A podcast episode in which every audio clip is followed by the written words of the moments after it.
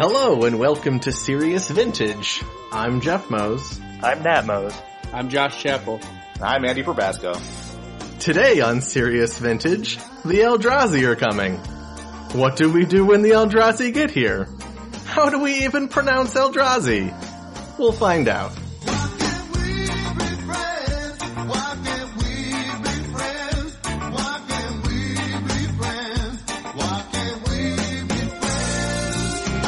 All right.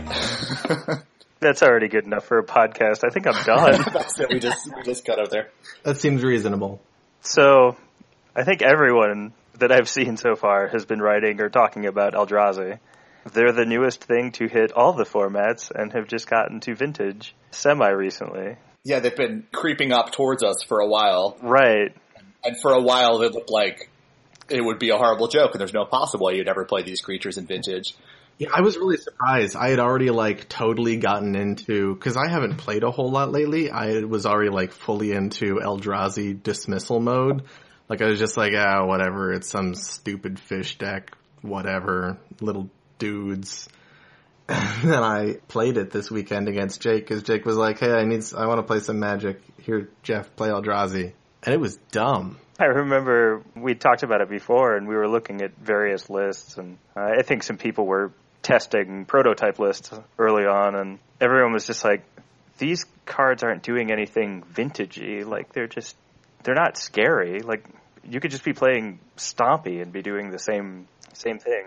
It's actually become so much more than that. Yeah, Maybe it hasn't. Maybe it's just a very, very good Stompy deck. In the case, Right, I mean, yeah. there's there's a few different Eldrazi decks. We'll talk about that. I think some of them that's kind of what they are. Yeah, why don't, why don't you go ahead and start? Because you, you played White Eldrazi at the uh, NYC Open and top eighted with it. Yeah, sure. So um, NYC Open happened last weekend, week and a half ago now.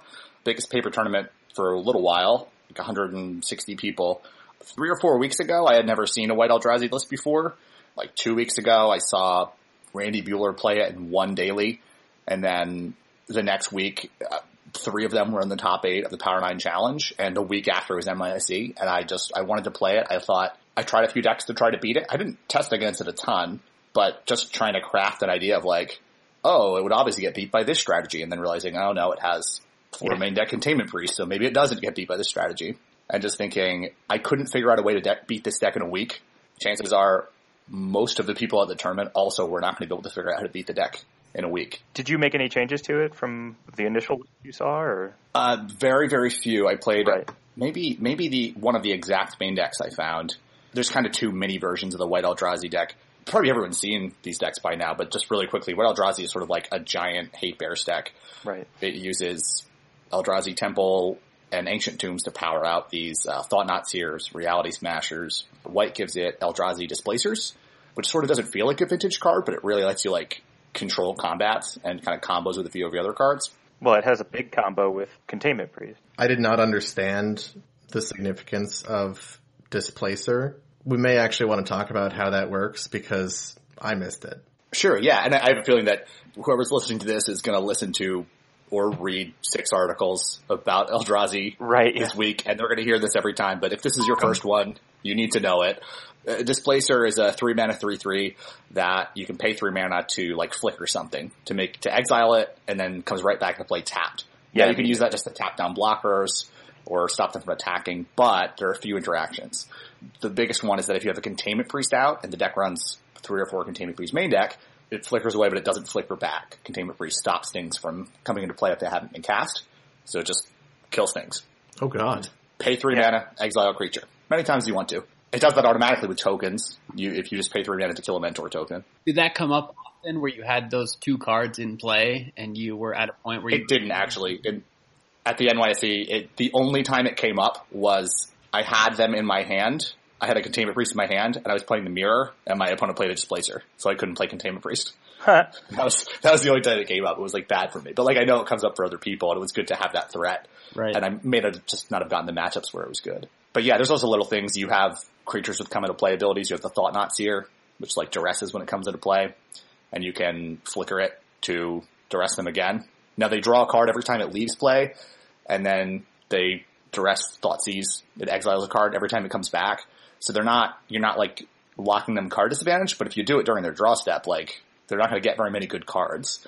It's like playing the Vendilion Clique every draw step. You can keep doing it until they have no good cards in their hand. And some versions of the deck, I didn't run it, runs Fear of the Labyrinth, which prevents the draw, so you can actually just lock them out that way. Oh, interesting. I hadn't even thought about that. I don't remember having seen that. That's like a three card, tons of mana combo, but it comes up. I mean, all the cards are good on their own. That's the kind of stuff that we love here at Serious Vintage. Yeah. Honestly, though, a lot of times it was just like, it was just like right on curve, right? It- Right. just because it costs two Eldrazi colorless, you play it off a tomb or a temple, and it's a 3-3, which is reasonable size for the format right now. So the two white Eldrazi lists, all the lists have all the cards I was talking about. One of the, well, some don't have the Containment Priest. Some run, um, Eye of Ugin and Eldrazi Mimics and Endless Ones to just sort of like attack with giant creatures. And the other version runs, um, Wastelands instead of Eye of Ugins and like Phyrexian Revokers. And that's the one I played. I liked, I'm kind of more familiar with that, like, blocky, that kind of strategy. half lock, half aggressive strategy. So I was more Right. comfortable with that. Yeah, I noticed that uh, some of the people playing White Eldrazi in the GP side events that uh, they may have been playing I, but they had trouble getting white mana, or they had to power out an early Vryn Wingmare, so they had a Cavern of Souls on Pegasus, and it didn't do them any good later. Yeah, the deck runs Cavern of Souls, but I think it's got like five creature types. It's crazy. it's got a lot of Eldrazi, but then it has Thalia, which we haven't mentioned yet, but it's a huge important part of the deck. Thalia's your tiny lodestone golem is amazing. Sure. And then my list has Revokers and Vryn Wingmares and Containment Priests, and they're all different creature types. But it doesn't come up that surprising. First, we'll talk about the good of the deck before I complain about anything. I mean, I I, I played an event. I went six oh two, so I didn't I didn't lose a match. I lost very few games in the Swiss. Were both your draws intentional? Uh, yeah, yeah. So so I went into the top eight as the first ranking player, so I would be on the play all the way through. I did lose in the first round of the top eight. Um, I'm not gonna. I'm not Oh, going to complain about bad beat stories. My opponent had very good draws, and there were still close games. But I mean, he had very good draws because he's running all the power, and I was not running all the power. Right. So that's fine. So it was also pretty easy to play, I want to say. Um, it felt like very comfortable with the deck, even though I had literally never played it before, like three days before the tournament, because I didn't Yeah. know about it ten days before the tournament. Right. Pretty straightforward. I mean, there were there were decisions, but I have definitely made far bigger errors with decks I was more experienced with. Some people think of that as a bad thing. I think it's a very good thing in the deck. So I can't really complain about the performance of the deck. It was very powerful. A lot of people just got kind of steamrolled by it. The mana base is, this will be like a recurring theme. The mana base didn't fall apart for me, but it's not good. Um, it, there's 30 mana sources in the deck. So lands plus mox is 30. 50% of your deck. I know uh, Jake Hilty has been saying that you should cut Vryn Wingmare for um, Glow Rider because that at least shares another creature type. Yeah. It cuts one of your creature types. Yeah, I mean, flying definitely came up for me. Sure, yeah. I, I realize where that would be good too. and I never, I never actually had trouble casting the wingmare, but that doesn't mean I could have just gotten lucky, right? That's, Yeah, I think that that's basically the discussion is if you're playing Glow Rider instead of uh, Vryn Wingmare, then you drop a Cavern on Human and a, ca- and a Cavern on Eldrazi Right. and, and you're set. But, I mean, you're only playing, I, I I don't know about your list. Jake said that his list had a total of six white sources in it total. I think probably have like seven, which is much better. And that's, that, that can really, that can be tough Yeah. if you want to cast, uh, if you want to cast. That's different not including types. the caverns. That's true. That's not including the caverns. But if you drop a caverns on Pegasus, then you just Then you don't have the caverns for Thalia. you basically lotus petaled that caverns. Yeah. Well, no, because you still cast like Eldrazi off of it, but Yeah. but yeah, it it, it hurts your mana. What kind of matchups did you face? I mean, were there any? Was there anything where you felt this was a good match, this was a poor match, this is where I got lucky? Like, Mentor felt pretty comfortable, though I wouldn't. Uh-huh. It wasn't a blowout by any means. I mean, I did. Mentor was my one loss, but I also beat a very similar deck in the Swiss. Well, I actually, I mean, I played against my first two rounds were actually against Belcher, against Blue Belcher, and I beat them. I had a lot of lock pieces, but the way I built my deck, I had a lot of those cards that are pretty good against Storm and not so great against Belcher. I, I went in with a with a game plan against combo. My game plan against combo involved Tormod's Crypts and Aegis of the Gods. You don't board in Tormod's Crypts against Belcher, and Aegis is like a time walk, which you're not going to be upset about, but it's not it's Right. not what you want. right? I did not play against workshops or workshop thought knot. Oh, interesting. I heard that it is a terrible matchup for the deck. Yeah, I think that might be it might be a bad matchup with a small sample size. I doubt it's as bad as people are letting on. I mean, the White Eldrazi deck has the Displacers, which can run the board in a creature Yeah. game, and GTAs. Do you have Crucibles in your list? I don't. Crucible card that like would have been cool. Uh, Right. Metamorph is a card that I just would have loved to have had. Yeah. Just the ability to copy either a Thorn or a Thought Knot, just just or a Reality Smasher. It's just be amazing. So I played Tribal Eldrazi, which is Jason Jaco's colorless Eldrazi. I mean, it's it's all Eldrazi cards. You're leaning very heavily on the Eldrazi lands and Cavern of Souls, and then he's got it's powerless entirely. The most expensive cards are Null Rods and Ancient Tombs, and um, well, I guess Caverns and Wastelands. But I, I played that at a side event at the GP where we had 28 players, and I went 4-0 and then lost my last match against Thought Knot Seer Shops. I'd already beaten Thought Knot Seer Shops once, where I basically we were playing the same sort of game, and all of my creatures were bigger than his, so I hmm. won. And then round five, he had Crucible and Wasteland on turn one or two. It was er, Yeah. early, both both games two and three. My mana base couldn't stand up to it. Like I, I basically had two mana the entire game and couldn't cast anything, anything substantial. In a deck like that, I mean, do you have any basics to protect you I, against? I don't have basics. The cards that I do have, I do have uh, Phyrexia Metamorphs that would copy his Crucible. I also Oh, have a sure, Crucible okay. of my own in the deck, so it's it's And, sort of and I'm sure that you had draws right. that just beat that. I would imagine Right. if you Oh yeah, a- yeah. Well, in, in game one, I have uh, with multiple endless ones. yeah, no, in, in game one, I think he actually had the same draw, but I had Eye of Ugin, two Eldrazi Mimics, and a Endless one that I played for two. So I had six power on the board immediately, and just ran him over. Yep, that's not so bad. No, it was great. But What I realized after the after the match was that I should have boarded in my ley lines. I had ley lines of the void, and Hmm. I could have I could have shut off his recursion potentially. I mean, that's I mean, and, and that deck has Arc Bound Ravager too, so it wouldn't. Uh, right.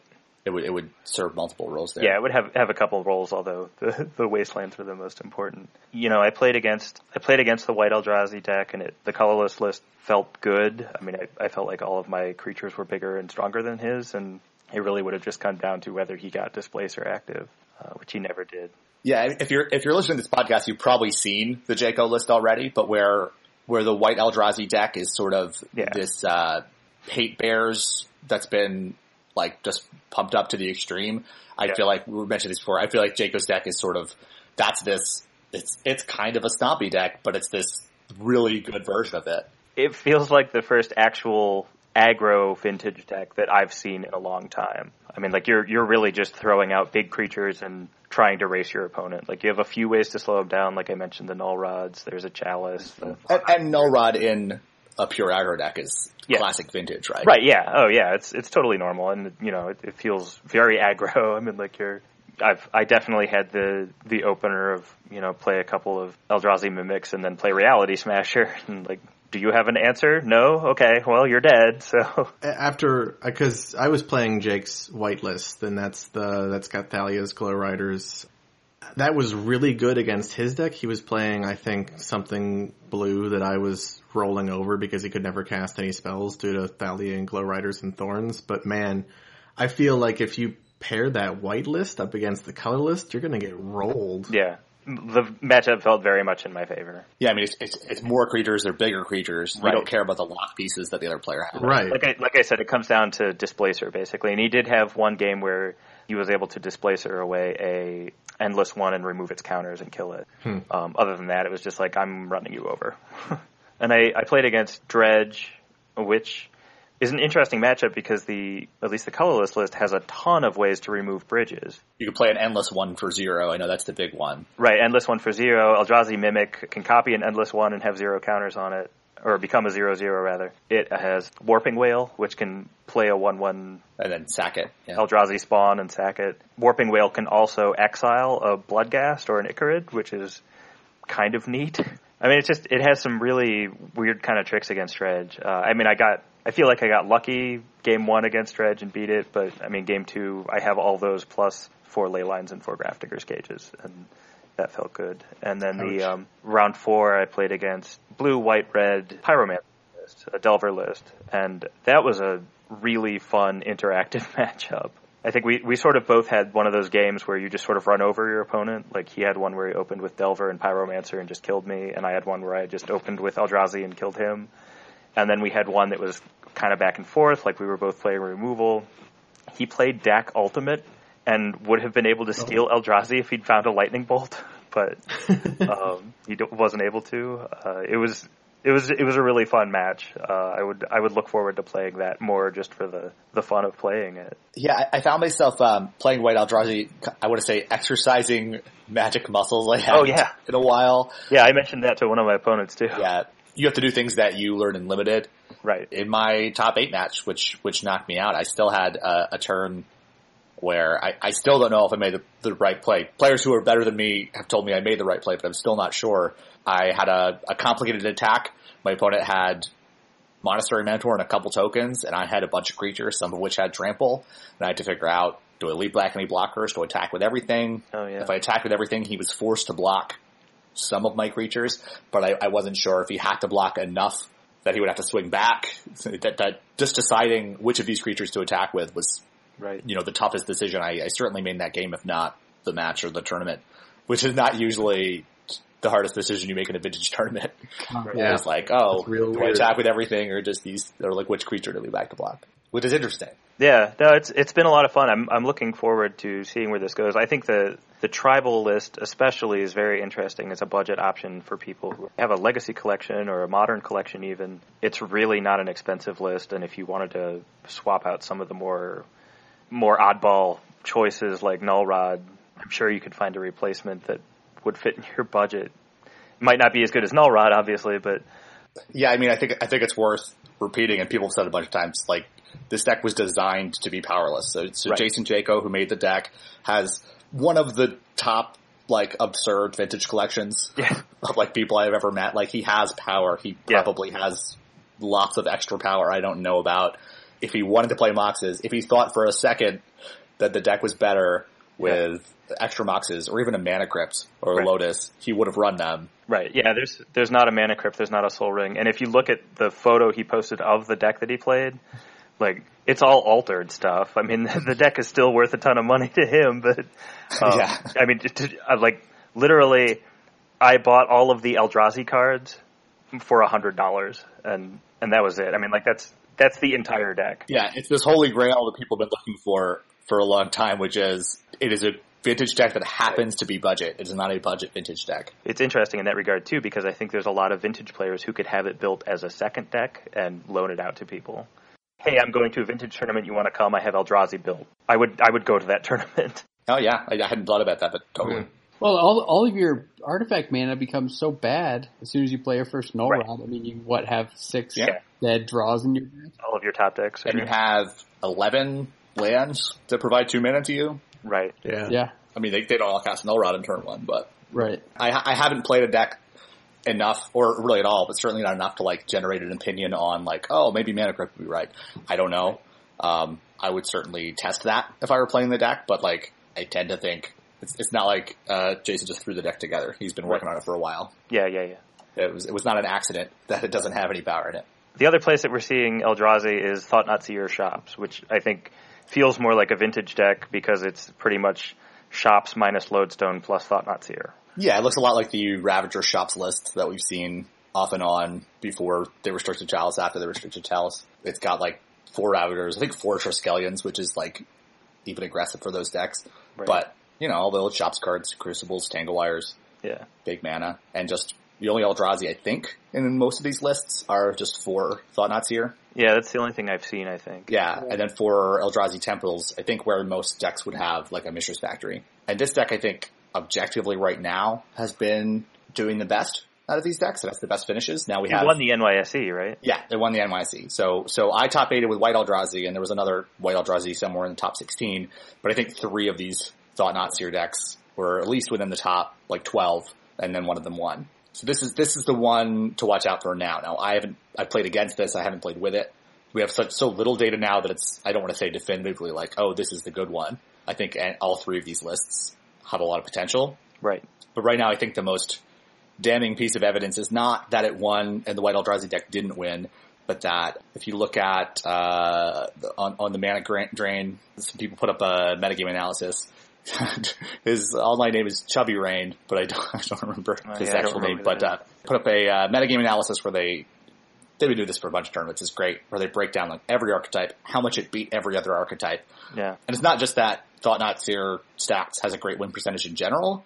It beat the crap out of White Eldrazi. I don't know if it got paired against the Tribal Eldrazi list, but it's it's got similar matchups across the field, except as White Eldrazi, except when they get paired against each other, White Eldrazi loses, and that right there is makes it kind of tough to to want to play the White Eldrazi list. Right. Yeah. But I think that could change. Yeah, it's probably just a matter of adjusting White Eldrazi. I mean, like I said, the the tribal list felt like it had answers to this. Like, and I could certainly, I mean, Jaco suggested cutting a, a metamorph for a Crucible in the main. Like, I could certainly do more of that. And I mean, there's there's there's other answers, but Yeah, I I think if White Eldrazi interested me, I mean, not only because I played it, but um, right.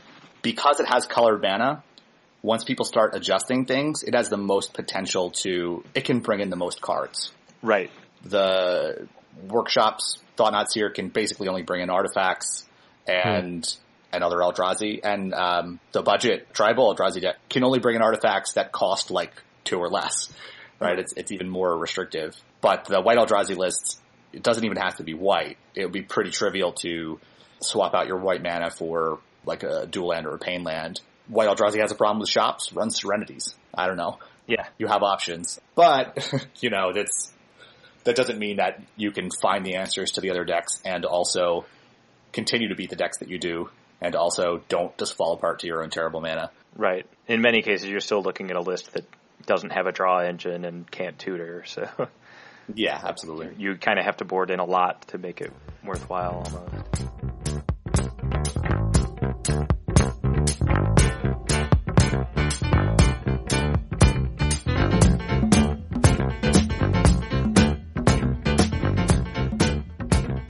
Uh, that's sort of what we're looking at in the next section here is now that Eldrazi are a thing, what can we do about them?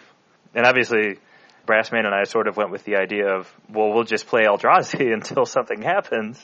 And I think that that actually seems like a fair and fun way to deal with it. Yeah, I think that certainly playing Eldrazi to beat Eldrazi, especially, I mean, what we're already seeing there is that you have a white Eldrazi deck that's really good on beating up against the rest of the format, but perhaps not so well tuned against this new dude centric world that's coming on. But, uh, Josh, it seems like you, the deck that you and Jimmy built for the vintage event at the GP, did pretty well against Eldrazi. You looked like you were always losing, but then you end up ended up winning a lot. I don't know what the big deal is. I mean, every Eldrazi deck I faced all weekend, I won in the event. I played against one in four rounds. But you did, you did work on this deck with Eldrazi in mind. Yeah, yeah. So we played. It's a it's a kind of a bug control deck, but it has a little more creatures than normal. So Snapcaster Mages, Trigon Predators, Baleful Strix was excellent, Gurmag Angler. um, and Gurmag Angler was also excellent. Um, it was able to kind of fight against the land destruction. So the mana base plays a basic swamp. It's the only basic land in the main deck, and that was pretty helpful in letting me cast a Gurmag Angler after my other lands are stripped for one black. Played a Dismember in the main deck that was pretty good, and then another Dismember and Murderous Cut in the sideboard. The Dread of Night in the sideboard against White Eldrazi would have been really good if I boarded it in, but I wanted to challenge, so I ended up beating it without that because I forgot about it. What did you plan on boarding in that you didn't remember to do? Dread of Night. It's interesting because Dread Knight, it's great against Vryn Wingmare and it kills Thalia. It weirdly, I didn't realize this, it, it doesn't make Eldrazi displacer smaller because it's technically colorless because it has Devoid. Right. Um, and it doesn't do anything about Thought Knots, but it's kind of like, I could see decks where Dread of Night doesn't help you at all, and then other decks where all you want to do is kill Thalias and Wingmares and it's the best thing you could Right. possibly have. Yeah, and I think it, I think it would have been good in the matchup because I think the White Eldrazi deck had four Containment Priest, four Thalia, and two Wingmare. uh, Would be my guess. Mhm. Being able to block Containment Priest with Deathrite Shaman would have been great, and then just flat out killing six other cards. Yeah, yeah, that makes sense. I think it's not something that you could just say, this card's good against White Eldrazi, but I think if you have the right list, and I think your list could be the right list, it makes perfect sense. Well, and you're certainly not going to turn it down if that's. I mean, it's got to be better than something else in your deck, right? Right. Yes, I mean sideboarding was a little iffy for me. I, I had never played the deck before. We built it at two in the morning, so I didn't feel super strong sideboarding. But I also painful truth. Painful truth is great. I drew a bunch of cards with that. Did you ever get to um, draw an extra card because of the uh, Thorn or Thalia? Didn't get to four. I only got to three. Uh, well, three's still good. There's always next time. So, but uh, but you were playing Baleful Strix and Gurmag Angler. I mean, those are those seem like really good aggro cards against someone who's not playing creatures. Well, okay, Gurmag Angler seems like a good aggro card against someone who's not playing creatures, but I mean, those seem like good answers against decks that are playing large creatures that you need to get rid of. I assume those were chosen specifically with uh, Eldrazi in mind. Yes, we wanted to be able to block and kill something with five toughness, and Right. Strix, you know, that that was great. I mean, that stalemated a lot of combat when I played that, and I also attacked for one a lot. Hmm. But I, I think that's just the way the deck was built. Well, and you, I mean, it's not it's not really a fish deck. You're calling it control in the sense that you know you're going to take control of the game and then finish however you can, which may be sort of a mishmash of tiny things and death Deathrite shamans, and uh, every once in a while you'll have Gurmag Angler. Right, which is why I think, you know, Jeff mentioned he was watching my games or would watch games and it's like, oh man, he's doomed. And then you stabilize and then you just take control and slowly win the game. Right. Yeah. Yes, when um, in the past when I've been worried about aggro decks in Vintage, I, I sort of like, of like a go-to strategy of playing a creature that's like a, just a little bit slower and a little bit better than their cards. Right. Uh, Tarmogoyf was a classic example of this. Back when aggro decks weren't running Tarmogoyf, you could play it and block their creatures and play a game better than they could. Stoneforge Mystic does this in Legacy sometimes. People a million years ago ran Flame Tongue Kavu. I've run all kinds of crazy stuff that Fire Imp. yeah, fire imp. I like running things that are like even, you know, like one or two mana too expensive to beat like a regular player with, but if your Oh, opponent's sure. playing creatures, it's a little bit slower, beats them up. Hunt Master of the Fells. it's crazy. But um I looked at that approach with Eldrazi and I realized you can't do that. There's no four drop creature that is bigger than a three drop Eldrazi because a three drop Eldrazi is Reality Smasher. Right. When Eldrazi taps three lands to play a creature, it's a 5-5 with haste that's immune to removal. right. Your amazing, overpowered four drop, like Flame Dome Kavu or whatever it is, doesn't, Doesn't even kill it. beat that. The, you can't you can't run a three drop that beats their Thought Knot Seer, which is their two drop, right? That's that is the two drop play in the deck is a four four that duresses you, so you can't even even if you had a three drop that beats it, it takes another out of their hand. But Gurmag Angler was something I didn't even think about. That's like maybe the only creature that is kind of their size that you can realistically class in a deck that isn't designed Right. to cast Eldrazi. Did your deck play uh, Karakas, Brassman? Uh, the Eldrazi deck, yeah. Yeah, because I mean, Gurmag Angler gets around that where what's his name? Tasigur. Tasigur doesn't. Yeah. And Tasigur's a 4-5. It can't Yeah, even Reality a four five, which isn't big enough. Yeah, I mean, it's great against Thought Knot Seer. It's probably really good Right. in the matchup, but yeah, the Karakas and the, and the 5-5. And then also, Baleful Strix is sort of, it's, it, it's not, it's not a three drop. It's not a two drop that crushes their deck, but it is like, it's as good as the cards they're playing. It gets you a card back, and it kills one of Yeah. their guys. Which I mean, and, and because they're creatures, they come down through, uh, Right. Thorns and Thalias. Yep. Right. That was relevant, definitely. Yeah, that sounds like a neat strategy. yeah, I think. Um, well, we've been talking too about decks, big mana control decks playing things like removal, uh, or uh, playing things like board sweepers, like Wrath of God, or something like that too. And Mhm, you know, one of the issues with that is that Thought Knot Seer comes down before those and gets them out of your hand, Yeah, which is interesting. It's un- unless you, unless you're committing to playing a deck with so many of them. right that they that that is, that's done. reasonable to, to top to have two or to top deck one after they play Right. it. And you could do that. That could be the strategy. Will Wingler has been talking about playing counterbalance top and having Terminus in his deck. Yeah, and I feel like Terminus itself, while counterbalance itself doesn't seem that great against Yeah. the deck, Terminus seems Yeah, right. strong. Well, and that's, it's something you would keep on top with Sensei's Dividing Top and Yeah. eventually draw it when you need it and take out Yeah. two or three or four of their creatures. I, I think that's sort of interesting. I, I, I'm interested to see where Vintage will go if decks start playing main deck board sweepers in mass. I think that we in Vintage have sort of gotten away from thinking about that. I mean, I look at I look at aggro boards all the time, and it's just everyone is very overextended. They're playing out all their dudes Right. in, an, in any other format that's going to expose you to like a board sweeper that's going to blow you out. But in Vintage, you don't have to worry about it. But what if you did? Yeah. Well, it's it's interesting because the board sweeper that everyone's used to playing against is Hurkyl's Recall, Yeah. and mm-hmm. Yeah, that's fair. and and now nobody has to play ag- or like Hurkyl's Recall Doesn't isn't that matter. good because there are these Eldrazi decks are immune to it in a lot of cases. Like they're just Yeah. Even the shop stack where the Hurkyl's is good, it still leaves behind thought knot seer. red. Yeah.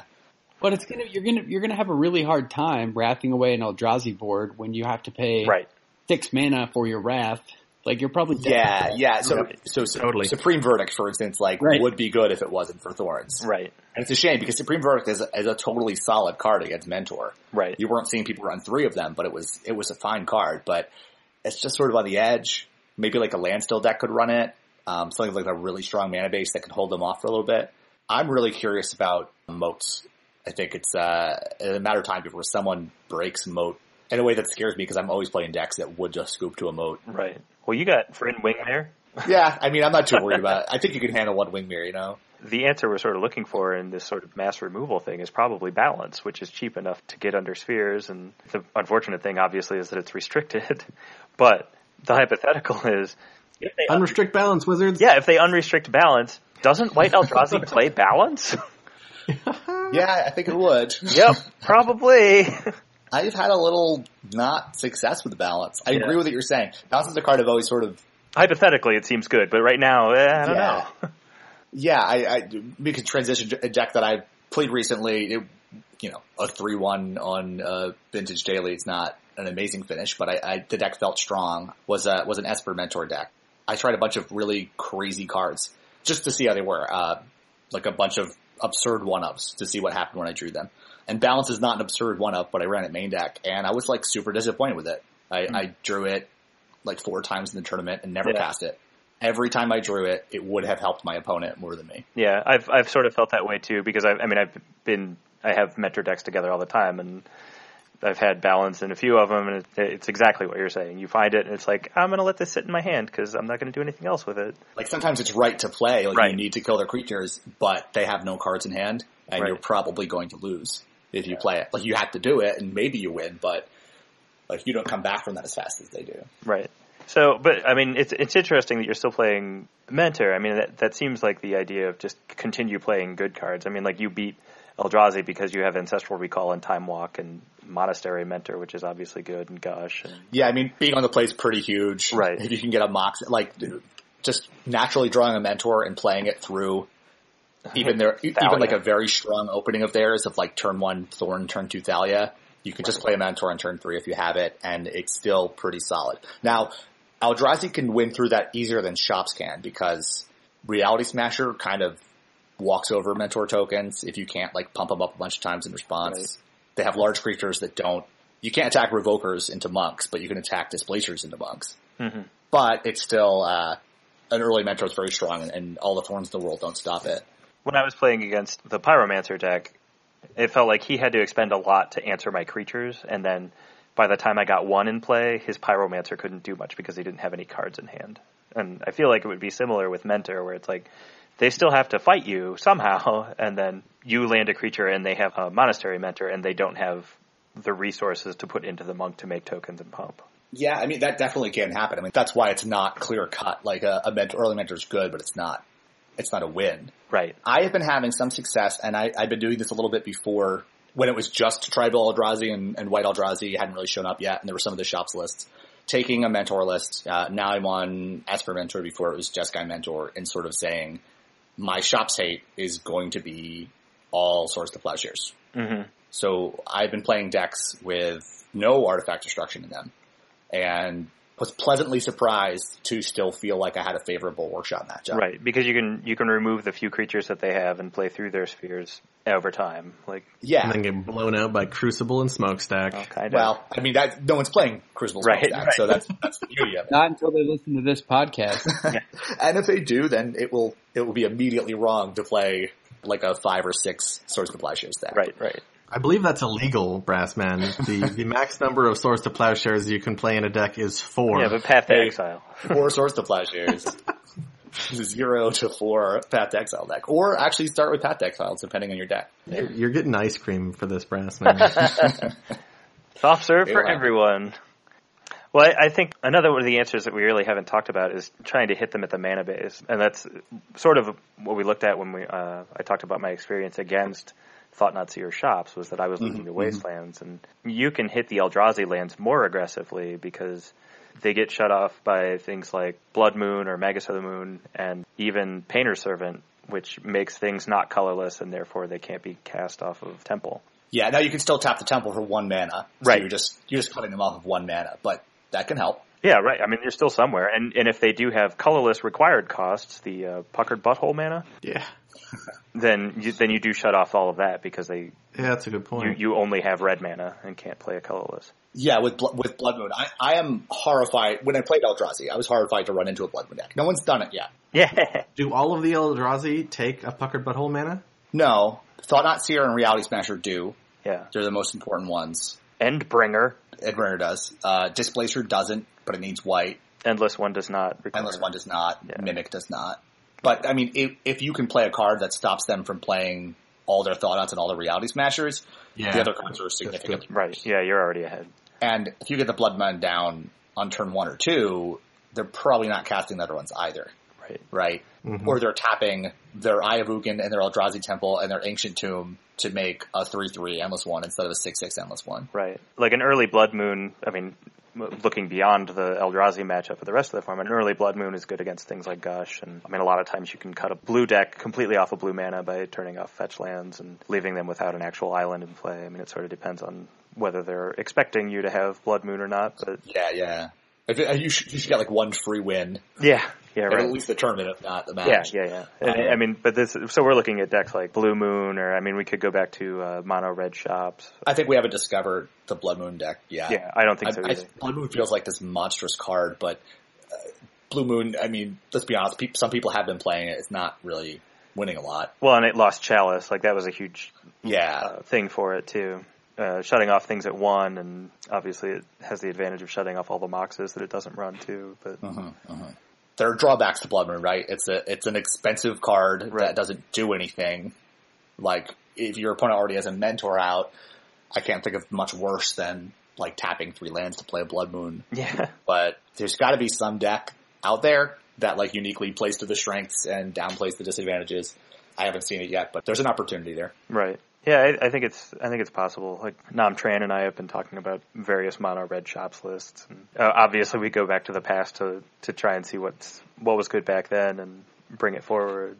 I, I think it's interesting. I think there's some options there. I have a list put together that has Magus of the Moon and Painter Servant Grindstone, which you know has all the benefits and drawbacks of being a mono red shops list, but Yeah, I mean, and, and when I hear Painter, I think of the like the Painter combo control decks. But if you're playing Painter along with Wastelands, Right. the fact that you're cutting him off of that that one out Joshua Temple Manor, it cuts off Eye of Ugin entirely. right, If you waste their Ancient Tomb and now they have a Temple and an Ugin, that's Painter's amazing. Right. If you're looking at Painter in a deck too, I mean, you can look at two card Monty. I mean, Ben Perry has been playing that as sort of a dominate the format sort of thing, where you just sort of play out these two co- uh, two combos that you have: the uh, Painter Servant and Grindstone, or Leyline and Helm of Obedience. Just knock them out. And then, I mean, you have with the Painter in the main deck and Leyline in the main deck, you have certain advantages against particular archetypes, namely Eldrazi and Dredge. Like, Though I would not want to play against the four null rod builds. Yeah, right, yeah, right.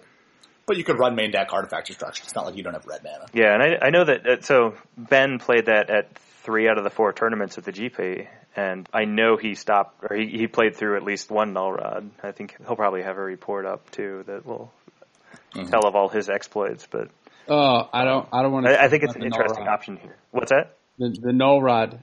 He. I let him kill my null rod. Oh, yeah, it was you. Yeah, it was me. I'm not very good at this game. I could have sacked my Deathrite Shaman to flashback Cabal Therapy to take his Pyroblast, but I didn't do that. And Pyroblast blew up your null rod. Yep. Uh. On the on the quick topic of cards that are good against Eldrazi but bad against Nullrod, the one card I'm like firmly behind because I've tested this and it's the real deal. Is Engineered Explosives Oh yeah, has just been very good for me. I've mostly tested against the White Eldrazi de- deck. I think it's pretty strong against the Shops Eldrazi deck too. Hmm. They have so many Thorns and Spheres. Oh yeah. The ability to come down under them and kill them is huge. The White Eldrazi deck also has Containment Priest, Revokers, Thalias. right. Yeah, you can take out a lot of two drops at once. Yeah, I think that in combination with a plan to answer the big creatures. Because if Right. you're just answering the big creatures, you lose to the thorns. Right. That's that's been really good. Though the four Null Rod version, obviously, it would be worse against that.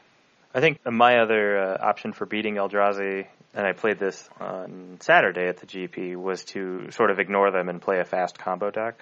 I played Rogue Hermit combo, which is Balustrade Spy and Undercity Informer, emptying your deck into your graveyard and getting back Azami and Labman and m- winning without a library. Honestly, that, that plan worked really well against Eldrazi, uh, except for the time that my opponent had Containment Priest in response to my Dread Return, Uh, which, rough. which I completely forgot about. But I think the idea of playing a fast combo is good against them. And I, you know, I've had some experience with this when I was playing Belcher for many years.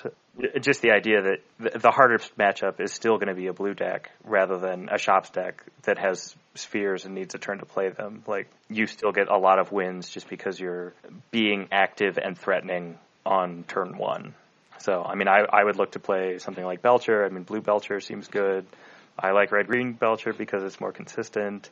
I don't know if the Dark Petition Storm lists are that fast. You, I mean, you really need to do something turn one or two, turn two at the very latest, I would say.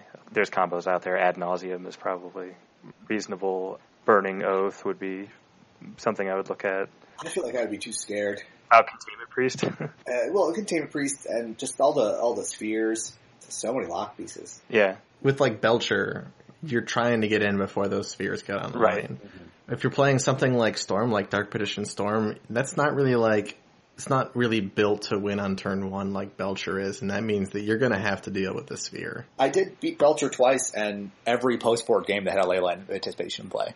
I think Leyline of Anticipation might be a joke. I, I don't know. I mean, like I said, I haven't. Uh, I played two games against White Eldrazi, and w- one of the matches I completely beat him, and the other I lost just because, like I said, that I, I would have beaten. Actually, there, there was one game where I would have beaten him if I had led with Belcher and then followed up with Balustrade Spy, but I led with Balustrade Spy and followed up with Belcher, and I never found activation mana for Belcher. In these games, if you had like a Thorn or a Thalia instead of the Containment Priest, Yeah, I win that game. I mean, the deck is not as consistent at dropping those turn one lock pieces as Shops was. Right. That's important. Like Right. I drop turn one lock pieces in most of my games at NYSE, but it's it's not built to do that right. anywhere near as consistently. Yeah, and I like I said, I think that's that's something you could take advantage of. Uh, obviously, it's risky, and you still have to play a whole bunch of other matches against other decks. But I don't know. I'm willing to try it. I like Belcher. So.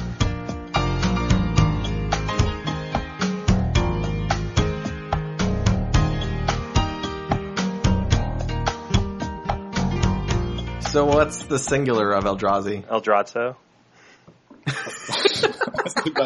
we, we we talked about this a lot before the stream started. I like Eldrazo is my favorite, and I like it both because it's a great word and because it convinces you to say Eldrazi instead of Eldrazi. It, it really it brings the uh, Eldrazi. the European flair to the decks. I think. Yeah. Yeah, Eldrazi. Eldrazo. Attack with my Eldrazo. I don't remember if Wizards has weighed in on the plural of Eldrazi. It's it's I googled it. I couldn't find it. it's probably Eldrazi. I like also, well, I like Eldrazo the best. Yeah. I think there's an argument to be made for Eldrazi. Eldrazus, Yeah. as in you have uh, fungi and uh, a fungus. Uh huh. Uh huh. So you have multiple Eldrazi and one Eldrazus. Yeah, it's not as much fun though, is it? It's also it's a little stilted. Eldrazopotamus. Eldraz- I'm not getting that one. Eldrazi. Do we know if like Eldrazi culture has a singular? You mean like if they Like- only show Oh, up in number? I- well, I, I right, don't, right, right. Do they only refer to themselves as the plural? well, I don't Hive think they're. I don't think that they're a hive mind. I think that there's different. Okay. well, some of you them know. have names. That's true. That's true. Some of them have names. Yeah. But I've heard now this is this is where some Vorthoses are going to be listening to my podcast and, and, and hate this. But I've heard basically they've tried to say because you know like the fact that you can kill Emrakul with like a bunch of one one flyers is like silly. Like he's supposed to be like this otherworldly planeswalker eating god. That when there are Welcome to Magic. yeah I know the but the Eldrazi cards are not the Eldrazi. Like the Eldrazi are like four dimensional beings Mm. and the Eldrazi that you see in the game are like the manifestations three of their dimensional shadow Yeah. of them, which which could be. mean. I'm just saying. Whatever. But I'm saying that that the like Emrakul in Chandelar, you know, could be multiples, right? It could be like multiple. It could be the Eldrazi of Emrakul. Oh. I don't think that's it. He's I'm too just saying there's an Emra argument. cool to actually be on the battlefield. Two Emrakul for two Emra School. Yeah. That's dumb. You're dumb. Yeah, this, this So is we were- we terrible. were talking this about is other- already other- we were talking about other magic prefixes because I just learned about Striges. Oh, Striges? Striges? Stridges. The plural of Baleful Strix. Yeah, Yeah. baleful It's absurd Striges. to me, but yes, it's not Strixes. It is a real word with a real plural. But Striges. yep. That's strange. And you said that they did, they officially came out and, and talked about the plural of Tarmogoyf? I think uh, in the past they have been asked about the plural of Tarmogoyf, and Wizard says it's Tarmogoyfs with an S. Is it really? I think it only makes sense to me that it's Tarmogoyfs. yeah, obviously. I I mean, wolf, wolves, Tarmogoyf, Tarmogoyfs. It only makes sense. Do you think that it's Lhurgoyves? Obviously, Yeah. yes, Fair enough. yeah. Yeah, I, I hadn't actually heard this before, but when you said it to me, it's, it's, it's definitely a more pleasing Yeah, sounding word. it makes sense. I'm, you know, uh, it's defensible. I'm not interested in other pronunciations. I just refuse. In fact, if your opponent plays a second Tarmogoyf and says Tarmogoyfs, you just punch him. I've seen, I've seen him do it.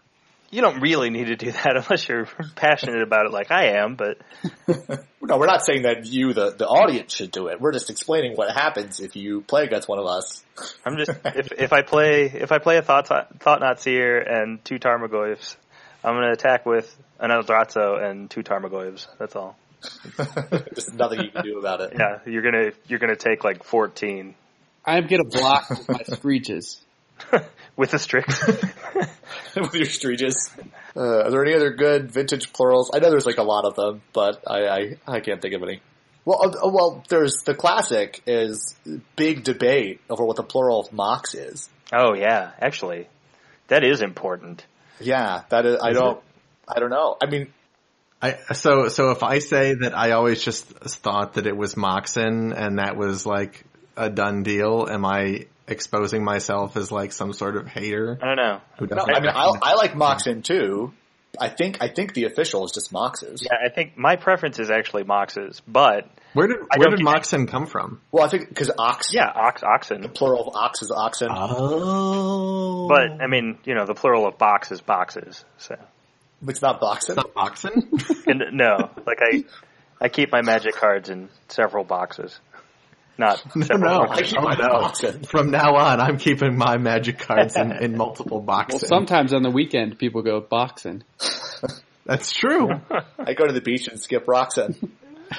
I always enjoy the good old Loxon and bagels. But this is this is problematic. I've, This is I've, absolutely fantastic. I've I've heard I've heard uh, lotai, oh which yeah, is definitely not the plural of lotus, right? Nope, it's no. just lotuses. yeah, yeah. But I've heard lotai a lot, yeah. which doesn't. It's not as. It looks good when you write it, I think, but pronouncing it's sort of weird. Well, and it, it it comes up so infrequently because you really only have one Lotus in your deck. It's true. I mean, you, you don't have run- you don't have too many opportunities to Draft. talk about your Lodi. Un- unless you're brass man and you just don't care about the the card limits in That's decks. Twan. You play Yeah, multiple Twan. black Yeah, we're taking- Lotai, Yeah, but I don't use that to play extra extra lotai. I just multiple like, 10 brass men. S- swords to plow. I can't think of Oh, a yeah. Yeah, creative yeah. plural Five to for six. plowshares. swords to plowshares. Well, yeah, because swords is already plural. And Both so words are already true. plural. Swords to plowshares is a short. no, I mean that's plural. So the singular would be swords to plowshare. sword to plowshare. Yeah. I'm going to sword to plowshare your Yeah. Why not? your Eldrazo. This is this is a serious vintage asking you the serious questions. I like it. This has to. I, I I really hope that this becomes a recurring I like I like when you um segment. when you pluralize the other word. So instead of time time walks, we Times times walked. walked. Maybe yeah, times walked. That's that's an awkward one because like when you talk about names of cards, it's always um, If the noun comes first, you pluralize the noun. Right, right. Yeah, I mean I mean a time walk, time is an adjective describing the walk. But I'm what would we talk about? it'd like, um, like bridge from below versus or bridge from below Bridges from versus below. bridges Yeah. from below. exactly. Oh yeah. Bridges from below sounds natural to me. And I, I'll say that some when it, don't. when it comes up in writing, I have to do it bridge from belows because then the card reader picks it up and, and all Oh. of my oh. links become active. You're perpetuating flaws. And I this is and it gets me because I didn't always awful. do that, but I have to now. that's terrible. You're the worst. I, Oh, oh I am. Shakespeare got to get paid, son. How about Times Twister? That's No. all one word, it, it, and the twister. Is I a don't noun, care. right? That's the. I mean, I don't. I don't actually know the correct grammar for any of this. I'm just saying things I think are, you know, uh, they're pleasing to me. Clearly, He's just- time twisters. He's just a metal man. He doesn't understand the nuances of our strange words and language. Is It's this true. is this rap? Are you rapping? Poetry slam. Yeah, this this is the serious vintage poetry slam Oh man, that, that segment. that's what should happen at Gen Con this year. Is we should Oh, host a God, poetry yes. slam. Does your wife ever go by brass woman? I, I think I think the term has come up, but it's certainly not frequently used. Elizabeth has called herself Grandmama Belcher in the past. I did also give Spellbomb's Oh, yeah. wife, Monica her girlfriend, a name. She's now Monica Bomb. Yeah, I think it's important. It shows unity. I don't know what Sarah's. Du- Duchess, Scroob, I don't know. I uh, yeah, I, I'm not sure. And, I mean, and the female you- version of president is just president. So. That's true. And I don't know what the female version of Thalatusser is. Yeah, I, I I'm not sure that I want to get into that. Do thallids have a gender? Probably not. Yeah, I mean, they reproduce through like mitosis, Yeah, right? they, they reproduce Like asexually. spores? Spores, yeah. Or rather, I mean, no, the thallids create thallids. Saplings. Saplings. Saplings, yeah. Saplings. Which are tiny trees. They are. Are the saplings? Do the saplings grow into thallids? Or Um, unrelated? They're, I don't think that we have enough information about the I- the but I- life cycle. they- isn't it unrelated? Aren't they tiny trees? And I mean, thallids are fungus. But I'm, I'm thinking, like, yeah, it's like, it's like, is it like a complicated life cycle where the tiny trees grow up and somehow that results in there being more thallids? Is it like a symbiotic relationship? I hope Where I'm a feral come from? thallid when I grow up. Okay. I think there's got to be backstory of where the didn't like elves make the thallids. Yeah, the elves made the thallids using magic that was basically stolen from the Ebon Hand, which they used to make the thralls. Whoa. So the elves make the thallids, and the thallids make the saplings. The saplings are Saplings Maybe kill the elves. eventually? I don't know. Dinosaurs inherit the earth. All right. Yep. All right. This uh, we went pretty far afield. Yeah. That's fantastic. That's great. This is this was great. like I'm it. so glad we did this. Are, are there more grammar questions? I want to talk about grammar some more. I can't think of any other cards.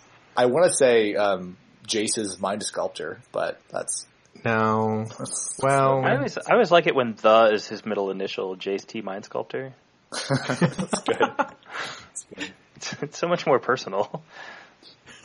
I mean, I know he has an actual last name, but does he? Beleren? Oh, of course. The bad one. Well, not It the just worst. got sort of yeah. It, it got dropped when he became cool enough Right. to. Well, he's just you a start- first name kind of you guy start now. sculpting minds. Who cares about your last name? Yeah. Yeah, yeah. I bet he gave himself his own nickname. Hey guys, from now on, I want you to call me the Mind Sculptor. Uh, he seems like the type. Sure, Beleren. Whatever, idiot. oh, Jace.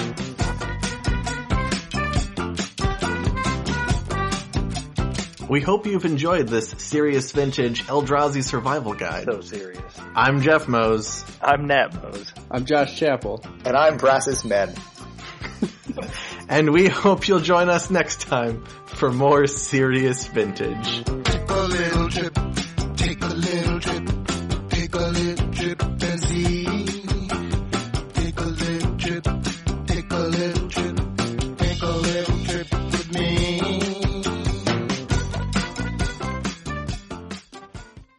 when you tell people about shiny happy dude sweats, tell people I beat a guy who looked like the dude from Big Lebowski.